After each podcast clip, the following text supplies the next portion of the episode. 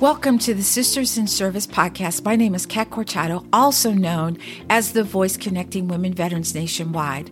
This podcast is for anyone connected with the military, from veterans, male and female, military spouses, military brats, even parents who may have children who are in the military. As an Air Force veteran, I understand the trials and triumphs that women veterans go through in service and out of service. And so I wanted to find a way that I could put it out there into the airwaves and let everyone know what we're going through and find a way and a solution to what's happening to us in the service. I also like to highlight these women who are business owners, they're entrepreneurs, they're bosses in their business. And so I hope that you will follow me, you will share, and you will subscribe to this podcast, which comes out every week on Tuesdays. And as always, please stay safe, take care of each other. Until next time, and it's never too late to start your impossible. Welcome, Sisters in Service, to another episode of our podcast. And you know me, I'm Kat Corchado, and my guest today is Lynn Geiser. And Lynn is an Army veteran. Uh, she's president of the Hope for Veterans uh, 501c3 but I really wanted to speak to her about being a single parent in the military with a special needs child for this segment. So as you guys know, I've been doing several segments on this because it was just something that was close to my heart when I heard someone else speaking about who was not a veteran.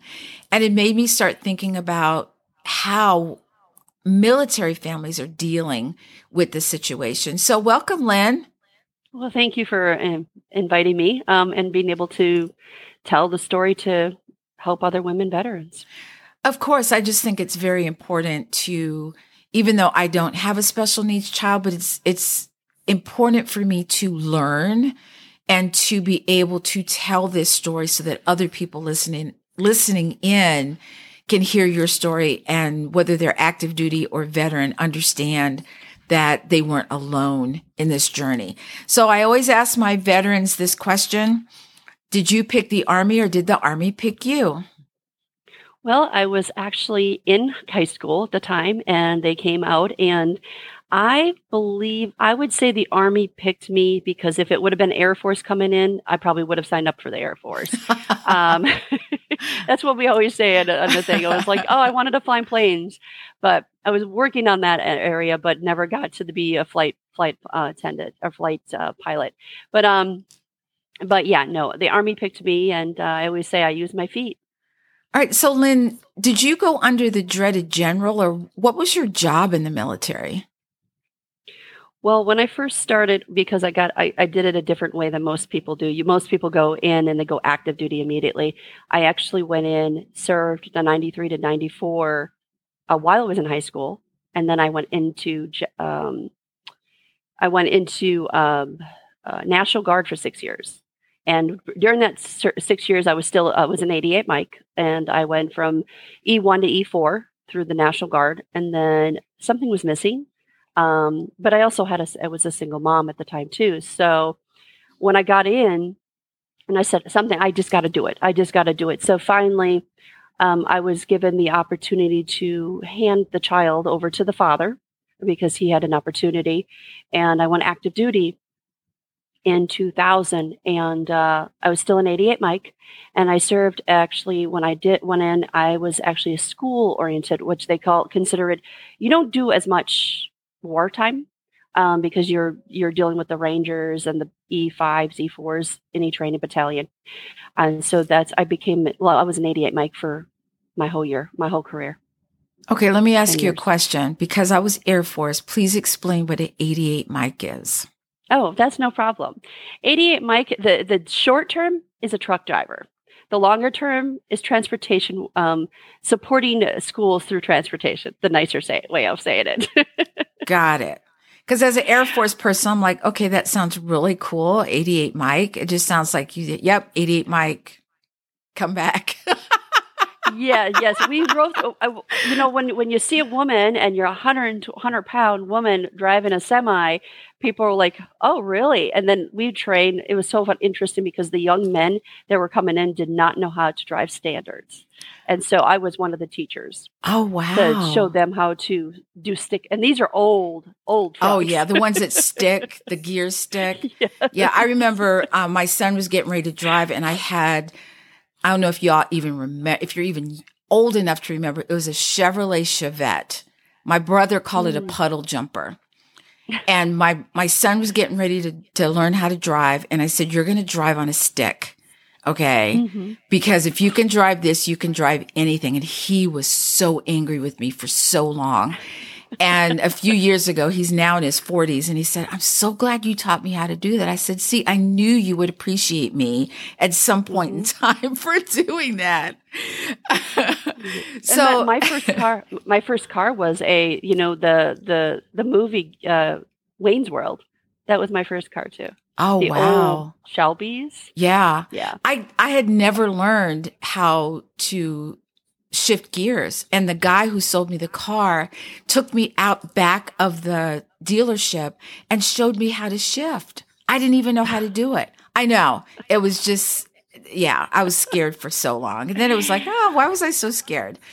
So you're in the military and then all of a sudden, when do you get your son? Because I did the six years National Guard, I had my son the whole time. I was a single parent um, at, during that process, and I knew something was missing. So I had an opportunity to give the child to my the father the. Um, um, and so I figured, I thought at that moment it was the right thing to do, even though he didn't have a lot of time with him. So I did that. I went in in 2000 and I spent 2000 to 2000 the early years of 2003 i've been i for two years i fought the um, attorneys to get custody back because it was my second enlistment and they they didn't know that. Um, so it considered a second enlistment you could have your children. And so i finally i got the only reason why i got custody is the stepmother abused him. And so i emergency emergency went and got and picked him up and the unit was not happy at all because my job shifted um, my ability to be out in the field 24 7 shifted. And I became, I became, became an excellent soldier to a, a soldier that can't do anything overnight because my son was autistic. So he has autism and ADHD, correct? Yes. And back in those days, they did they didn't really know what statistics. it was. They, yeah. yeah, it was autistic. He is high functioning, um, so if you give him math and science, he was an expert at it. He was a, a student on that piece of it. But if it was, it was the, it was the behaviors um, that really, and he didn't, he needed special treatment and he was in the special, special school, uh, not special school, but special uh, thing, IEPs, um, when they, what they say these days. Right. Um, so anything that way. So do you think that the military, the army in particular, labeled you once you became a single parent? Oh, yeah. it was a target. The first thing they said was, Where's your family care plan? I didn't even get him here yet. Where's your family care plan? If you don't have a family care plan, you're getting kicked out. That was the first thing they said to me. That's awful. Yeah. There was a lot of other things going on. Like I had some, well, because I spent three years in the field. I mean, this was, can you imagine camping 24 7 the only time you come out, come back, come out would be to take a shower and maybe have a good meal. Um, most of the time I spent in the in the field was a lot of a lot of junk food and a whole bunch of stuff. But in that process, I, I, I served my time, you know, three years, almost three years, hanging out with the Ranger Battalion, hanging out with Enoch, BNCOC, officer schools, any of the schools that needed us, and we were rotating lots. Um, I even I spent I had my family as more rangers than it was my unit. So when I came back and I had to come out of the field, they didn't even really know who I was. The only person that knew who I was was the platoon sergeant because he had to work with me. The lieutenants, the commanders, anything higher up had no idea who I was even. For three years I was there. So they made so, they pretty much made an assumption. They just assumed that you couldn't do your job because you're a single parent. And the only reason I say that is because I came into the military as a single parent way back in the day. So 1979, yes, I said it. Mm. I came in under delayed enlistment. And I believe in January of 1980, because I didn't become active until March, they had stopped single parents from coming in without the family yep. care plan. And I remember going to boot camp and we're signing all this, you know, filling out all this paperwork. And my TI, my training instructor calls me in and he goes, how did you get in the service with, you know, with a dependent? I was like, I don't know. Y'all let me in. I don't know what to tell you. And it was because of that. And I thought, holy crap. But there was a stigma. And so when I first went mm. in, they were like, oh, here we go. We got a single parent. And it was single parents were lazy. Single parents couldn't do their yep. job. They were never here because their kid was always sick. So yep. I had to prove that I could do, not only do the job, but be able to, if there was something due, it was in their basket early, that there was there weren't any issues. So that when there was an issue, i.e. my son had chickenpox and I hadn't, which is a big red flag, that when I needed time off, that they didn't have a problem with it. And I had such I had really good supervisors who, when I had a PCS, they would call my follow on base and my supervisor and say, you're getting a single parent, but she's good to go. Don't worry about her. She's, she's got everything together. But I know as a single parent that it it's hard. Number one, it's hard. It's hard being a parent, number one. Number two, the load is doubled because you're a single parent. And yeah. then also tripled because you're having to deal with the prerequisites of your job and then you're a single parent and then you're a soldier, et cetera, et cetera. So I always tell people that you know, I always had a team with me and my team was me, myself and I. So you never get that time off. What was that like for you? You've got a child who's autistic, ADHD. You have your commander or supervisors on your back because they feel as though they assume that you can't do the job, you know, and being a single parent. How did, did that ever collide?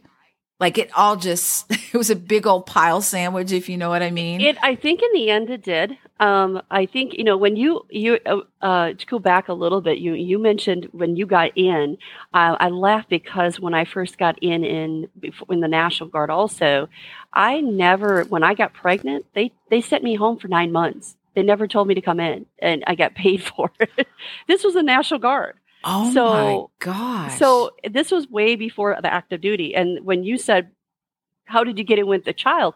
Well, I was, they considered that a second enlistment. And so for me to get in, I did have to give, I did give custody to, a part custody to my fa- the father of the child.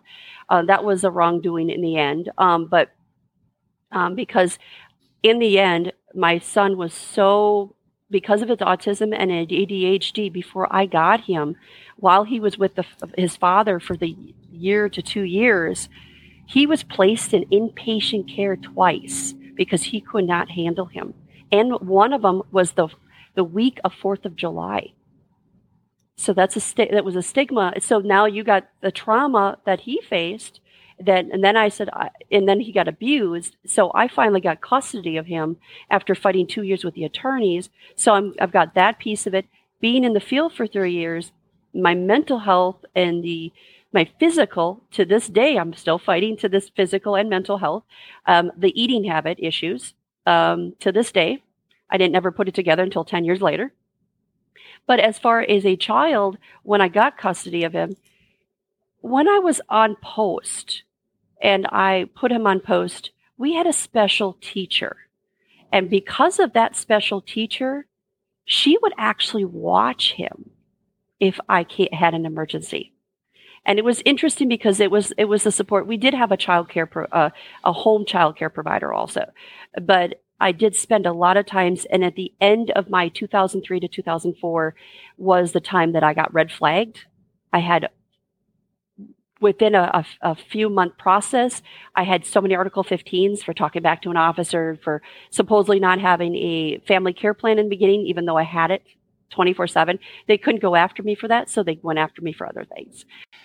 So there was a lot of a lot of issues as soon as that that that I got custody of the child because I was placed out of the field and the main purpose for that unit was being placed in the in field. the field.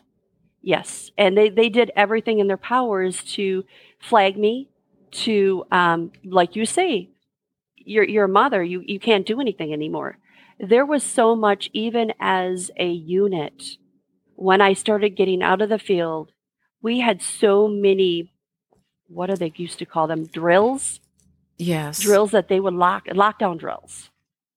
We had one every two weeks and the families would be stuck in the unit for eight to 10 hours at a time with no food. And it was just things like that that the unit, when I got to the point at the end of my time frame in 2004, um, it was uh, besides having an autistic son who I was struggling with because not just because of that, because of everything he did behavioral wise, then also fighting the unit. It was a lot of a lot of pieces to the puzzle that and I even put myself on Germany orders that the unit stopped because they didn't know who I was. And I had to, it took me four and a half to five months to get the unit, to get my orders because he was a special child. He needed to be, we needed to be, it was Dexheim, Germany. And he had to be near a hospital. He needed to be near medical attention. Um, they also found out I needed that too um, in the end. But it, the orders were stopped and I was kicked out of the military. So let me go back a little bit. How soon after the birth of your child did you know that he was autistic and had ADHD? At what age did was your child before you realized that this was an issue? Um, right, actually, right around the time that I got him from the military, it was um, he. I was able to handle him without medication and whatever the case may be. When as soon as the father received custody of him, he started medicating him. He started putting him inpatient. And then that's when he was completely diagnosed by a doctor. Um, and then I got custody of him from then. So it was more between um, starting the age of probably five ish. Um, that was the oldest one that I have today. Um, the younger one, we do have another one who was diagnosed very early um, because we could tell with his behaviors immediately when he was before before school started. So all this is happening and yet you have no one on your side who's rallying for you, like fighting that fight for you. No, because what had happened is I spent most of my time in the field. So the only people that really knew me were the Ranger Battalion, the officer school. Officer school wasn't as much a connection. Ranger Battalion because we spent a lot of time there. Um, we were like their, their partners. They were they were my sister, my sister brother, whatever it was. They called me their sister. Um, that was the only place that really, really felt connected when I was in. And that was actually the time also 9 11 hit. I was there at that same time. Um, I even got shingles in the field with the Ranger. Oh my God. I spent the, the, nights there at the Ranger Battalion. And how you, long you know, were you guys out there camping? Like at Oh, said, we we spent 45 50 days with them all through oh, the whole process. Lord. The only thing that I want to do close to camping, I think it's called glamping. That's right up my alley. No, we. I wouldn't have made it in the army. I'm just going to put it out there. I am fessing up. I wouldn't have made it, which is why I'm glad I went Air Force. They call it Chair Force, and yes, it is, and I'm happy about it. well, to, I don't regret going in because of the experience, uh, because I got to hang from helicopters. We got to play fun games. Um, I, there is always the negative pieces to it too. That you know, I've got. I found out many many years later that the shingles that I did receive caused the fibromyalgia and the nerve damage. And, and to this day, yeah, autoimmune. And I just got a testing just this week and it's mm-hmm. showing that I need some help. Mm-hmm. But, um, but uh, it, to this day, my kid is 25 years old and still needs help. Yeah. So, but while I was in the military, um, uh, the support system that I had was my unit did not have my back. When you say I got your six, that makes me chills because they that were didn't all happen against for me. you. No, they took my phone away. They refused to let me have an attorney. Um, there was so much little pieces to it. It was so much disrespect. I mean, I could probably write a book on how much disrespect. Um, I would got out, even with my family care plan, even with the military and how much my my son needed help, they got me out on a dishonorable discharge. Oh my goodness! With my medical discharge, I fought it. I, I got upgradable and stuff like that. But that's why I do what I do today. Um, it's because of my experience with my my child. It's my experience because of the military. I, maybe I would take some things back when some people say well, I wouldn't take anything back, but I would take some things back. I think if I went in today, I think I'd be a stronger woman and I would have been mm-hmm. able to fight better, fight what I knew I knew today. I was going to ask you, looking back, because you know hindsight is twenty twenty. I was going to ask you if there was anything you would have done different, or could you? Sometimes the situation is the situation, and there's nothing you can do about it. So, looking back on that situation, is there something you would have done differently, or could you have done anything differently? Um, with the situation I was in, the lieutenant had all all. I literally got to the point where I was faced with the battalion commander of the post that's how high I went. And by then, I was already angry with the world. Um, I was already, nobody had my back. I was already put on extra duty. And even I had a son. They said if I didn't have my son, they threatened me many times. If I did not have my son there, they would have put me in jail. That's how detailed. That's it was a threat because they they had nothing to go against it. Um, and they dropped many years later, 15 years later, they dropped every charge except for one and I can't fight that chart. But that was prior to the prior to the mental health. But also, I was sexually assaulted in 2003 before I got my custody of my child. It was from the platoon sergeant that I trusted, and to this day, as a counselor, any counselor I see, anybody I, the trust, and even the counselor said the same thing. The trust is a major issue for you. Yes. Yeah. Wow.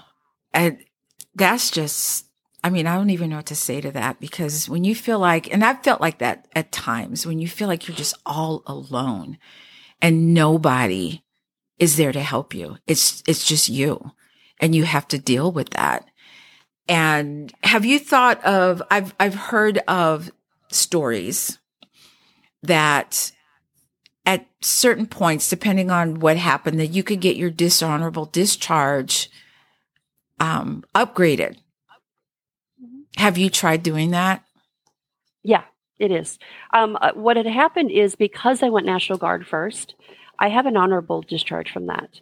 Then I went, and this is what saved me. I spent three plus years at this, I'll say Fort Benning. Fort Benning's where I was, um, at Fort Benning, Georgia. And I spent three years. I reenlisted because I was in school and they asked me if if I wanted to to extend because because of the school piece they would give me more schooling. So I said okay, I'll reinstate. So I was supposed to do 6 years there.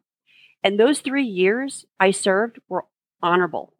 Then I served the last the fourth year I got into my fourth year and that fourth year went way downhill very fast. Very fast. Red tape, um, issues with my son, meant medical. I was on a medical board and they stopped it the only way to stop it is Article 15s. And these are things like talking back to an officer, all these things. And 15 years later, they finally dismissed it. 15 years. Wow. If, if when I got out two years later, I, I fought and I finally got my upgrade. Um, I went from a dishonorable, the last one, because I have an honorable, I have two honorables and I have a, dis, a, dis, a dishonorable. And that dishonorable, it was a lot of fighting, a lot of fighting for the 911 um, GI Bill, a lot of fighting for anything I had. Um, I had to prove who I was. And I had to prove the day I got out, I still had to prove to the day to this day, I still have to prove. Um, and it just, it's, and that's why these women, I mean, not to go into out of it, but these women are not being heard and they're not, you know, even with the VA system, but we won't go into too much detail on that one. But yeah, this I could be a two-hour podcast. Yeah. I, could see why the, and this is why I guess you can say this is why I did what I do, what I do, because mm-hmm. I don't want anybody to feel the way I felt. And that was the worst time in my life. And, and I got out in September 24th, 2004, single mom, homeless, sleeping on the streets.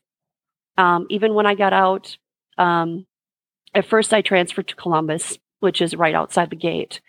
And I couldn't do it because the school districts, it's interesting how the military school districts were so high compared to the area I was in Columbus, Georgia, where it was three to four years difference.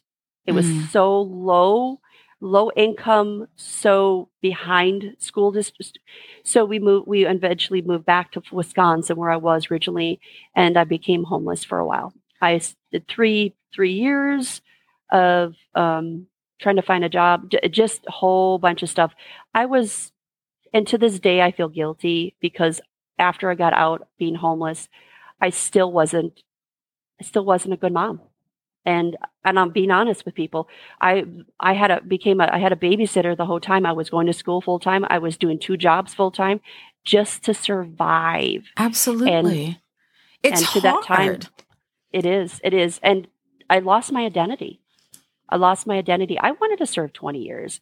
I wanted to be a, a warrant officer. And I was, there's a joke between that because I before this all hit, I did my paperwork for warrant officer school. I got a rec, two recommendations. I was going through my security clearance, and that was a high tech security clearance. I got my security clearance the day I found out I was getting discharged. So you were talking about the honorable discharges versus the dishonorable. Which one were they looking at? Because to me, you know, you have dishonorable, you got honorable, you have honorable. They never and they at the totally looked at that. They didn't look at the honorable at all. No, no, they they gave me credit for some of the GI Bill, but um, for the GI Bill itself, they gave me credit, but then they took it back, some most of it. They're like, we're going to give you hundred percent, but when I went through the schooling and got all, all of it They're like, oops, sorry. they, here you owe five thousand dollars, you owe six thousand dollars, put me into a debit. Oh So, and I fought and couldn't do anything with it. So I did a lot of fighting after I got out. Right. So let's talk But- a little bit. You've mentioned a little bit about resources. What, if any, resources were available at, to you at that time? Or did you even have a chance to look into these resources for your No, child? When I when I got out, um, when when I was in the military, I had great resources. In the general idea, I had the childcare. We they they the whatever. Uh, when I was became homeless, of course, it's survival. It's the survival fittest, whatever. Um, got out, and I spent about three and a half years, at least three and a half years, fighting to survive, fighting to pay the bills, fighting to just live. Um, and at that time, the father, their father was still in the picture, so he, we did have some some um, counseling pieces to it. But um, for me, I wanted, of course, I wanted nothing to do with the military, nothing to do with the military. It took me 15 years of fighting just to just to do just to be part of it again. Um, and that started becoming a counselor. That's where I where it's where I started becoming part of it again. Um, but yeah, no, there for me, I really didn't care to even look for resources because I was just barely surviving, and that was not the top of the top of the chain. It was you you got food, and for any family that is homeless, the food and, and security safety is first. Absolutely. You know, I was thinking back that I think my son, they would have probably said he was ADHD because he was Yeah. super hyperactive. But back in those days, they don't say autism. Yeah, he was just, I mean, this child did not take naps. This child was up from 6 a.m. and went to bed at 10 p.m. and would be just as energetic the next day. And someone had mentioned back in the day, they used to call, they would say, Oh, what about Ritalin? But he was Yep. at an age then when he was pretty much controlling it. You know, when I look back now, I'm glad that I didn't go that route because he had to learn how to control whatever it is he's he was dealing. He learned how to control it himself. And so I'm so glad that I didn't go the, me- I'm so anti-medication, not just for me, you know, Yes. um, number one, I hate taking pills. So that that's, Yes, That's probably I'm a big, something big with factor that. on that one. but I just want to say that what kind of advice would you give to that woman, you, when you were going through that? What kind of advice would you give her right now? While it was in or out. Yes. That, there's two different. no Well, when- pressure. wh- I know, I know. Well, when um, when you talk about Ritalin, um, because of the father actually put, started putting him on that stuff, it it it it really pushed him behind. I mean, he was the shortest in his class for years, And uh, when it when he he took himself off of it, when he became a senior, junior, senior, and we didn't even know it. And he grew 12 inches overnight. Oh my gosh. And and so he's he with with I don't know if it was Ritalin or whatever the case may be, but he's still not he cannot function without some kind of I want to say behavioral drug, and it's not always prescribed. Right. Um, so he he's he deals with that a lot, right? Even to the, to this day, he can't even work a job without something inside his system. Yes. So it's it's a little bit struggle on that end, but um, and so you want we wanted to talk about you know what I would tell myself if I well if right what would or, you yeah what would you so let's do it in two different ways. You're okay. talking to the younger you while you're in the military. What would you tell her about strength about you're going to get through this. And also that person that got out and found out she had nothing. She was homeless. She was trying to put two and two together and coming up with zero. So both instances for anyone that might be listening. I think today, because of what I do, uh, it kind of helps. I mean, because most people do not like to seek out help. Um, I think for even being an active duty, I did seek a lot of, of while as active duty. I seeked attorney, I seeked a counselor, and it wasn't. It was to the point that there was nothing I could do because you're fighting the active duty military. So that, and then then re, when I got out in the general idea, the resources, I was surviving. So that was a, it was kind of another piece of it. But I guess if if I had to go backwards, I guess that's the easy way of saying it.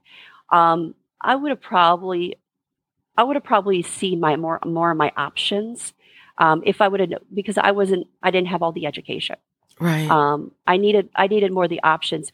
I, when I got out of the military, they didn't give me any resources. They didn't give me. They said, "Here's one piece of paper. Get it signed and get the heck out." That's ex- exactly what I have. A piece of paper from the top battalion commander telling me never to come back on my post again. Literally signed. So much for transition, right? Oh yeah, yeah, yeah. No, no, no. There, there, was no transitioning. Kick out of the place, and that was it. I mean, wow. to this point, I my name has changed now, but to this point, I think I've been I've been back on Fort Benning because my name has changed. But but you know that was back in those days, and I believe, and I'm not going to go too much into it, but um, I ended up going taking up a few jobs afterwards, the DoD positions, and I did not realize this until I walked into a room with this general and we had to work. This was I never well I never worked with this guy before in the in long long time, right? Um, because it was always a DoD. You never really seen these high ranking people unless it's a major major meeting. Well, I walked into this office one time, and this guy goes, "I know you," and I said, "I, I had that really bad feeling about this guy." And I walked in and I did not know. I did not know why I knew this guy, whatever the case may be. I went back to my paperwork and I not, not even realize I had it. 15 page paper, how incompetent, how they didn't know who I was, but they, I was on administrative board.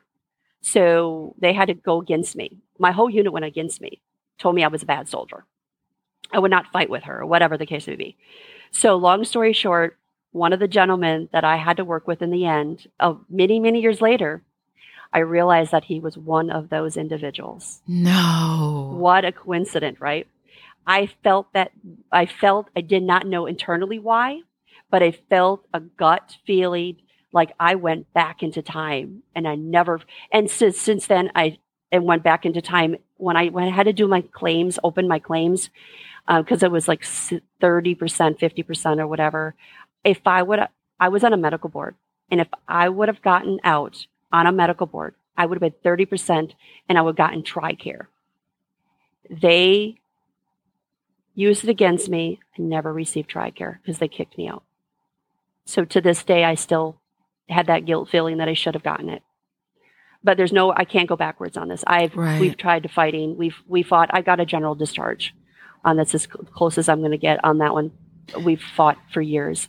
But so anyway, look at you now, though. I oh, mean, oh, well, that's a strong individual. I mean, just listening to your story, there were so many times where you could have just said, yeah, done, done and done but there's something I, about being a, a, single parent and and yes. tell me if you're you're on point with this too is that it's not about you anymore you are fighting, you are kicking, you are screaming, you are doing all of this stuff because of that child. Yeah, You're that's why I doing all this Wisconsin. stuff because this Yep. child has no one else but you. So you're doing Yes. everything you can within your means. It may be out, I don't know, but to make sure that this child's taken care of. You know what I mean? Were you like that too? Oh yes, when I was in act, when I was even at the time he, I when I had him, it was it was a fight. It wasn't a fight about me anymore. Um, but I was gonna, I was getting out, and um, regardless, I fought. But uh, it was all about him. It was all about what he, I needed to do. That's why we did not stay in in, in Georgia. We we finally went back because it was insurance that needed to be put on, back on him. It wasn't my insurance; it was the father. So I had to face that. Um, but yes, it was all about it was all about him and his needs, and it was for that for for years. Um, I did not do self care for myself Oh, what what's that? 15 years ago. That's what I. That's why Self we what? incorporate self care. Yeah, I know. I, I didn't know. I didn't know how to calm down. I didn't Because you're what- in this constant fight or flight. const- You're yes, waiting and it- for the next thing to happen so that you can be at least in uh-huh. line with it. You can't get ahead of it, but you're, I, I know exactly what you're talking about, you know, because you're just waiting and you can't do that. That, you know, you're breathing, you're, you have such shallow breathing all the time because you're afraid to relax. Oh, girl. But you know what? It makes you such a strong individual.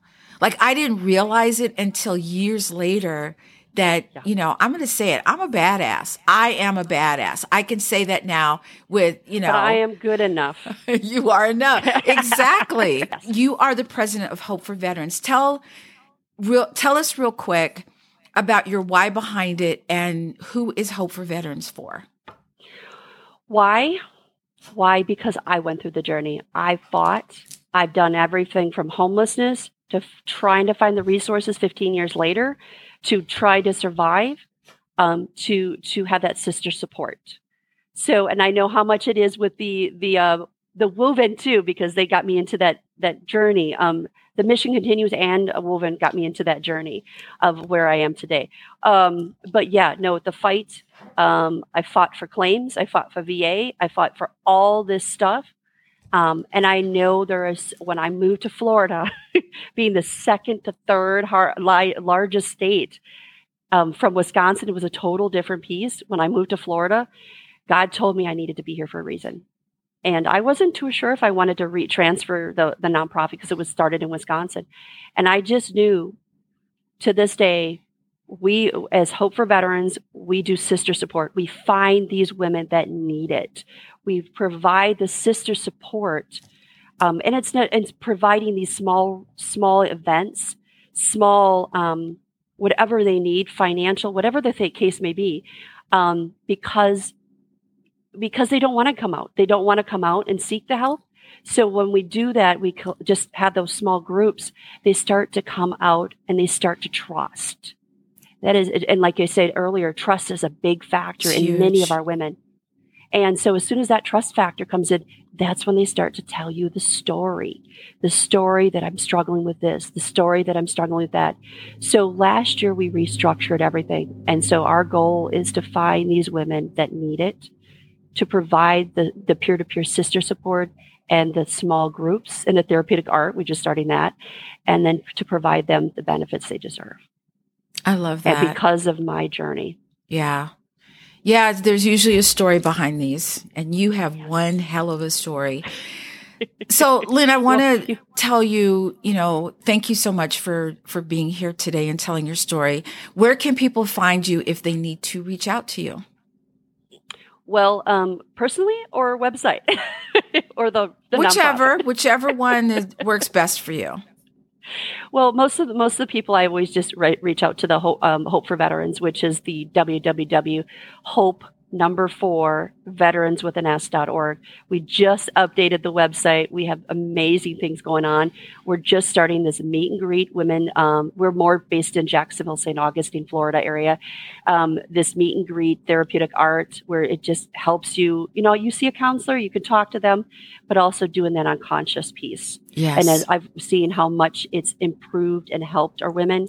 So we are actually um, going along with Cohen Veterans uh, Network right now, and we are starting in August for that. So it's going to be amazing to and then to going into the gala which we nominate our women veterans and our spouses and you know giving back to them to, to be heard and be recognized so that is our big goal for the year well i love what you're doing girl keep up the good work you know you're amazing too, girl. And I know. I know how much you do with that moving. Ooh, yeah, it's it's a load sometimes. It's a load, but it's it's so worth it. You know, to to meet yes, other women yes. veterans and and understand where they are and to see them open up and to it's like a flower just they bloom it you is know bloom but i want to thank you again for being here i know you have to go but for all my listeners as always i'm going to say please stay safe take care of each other until next time and always it's never too late to start your impossible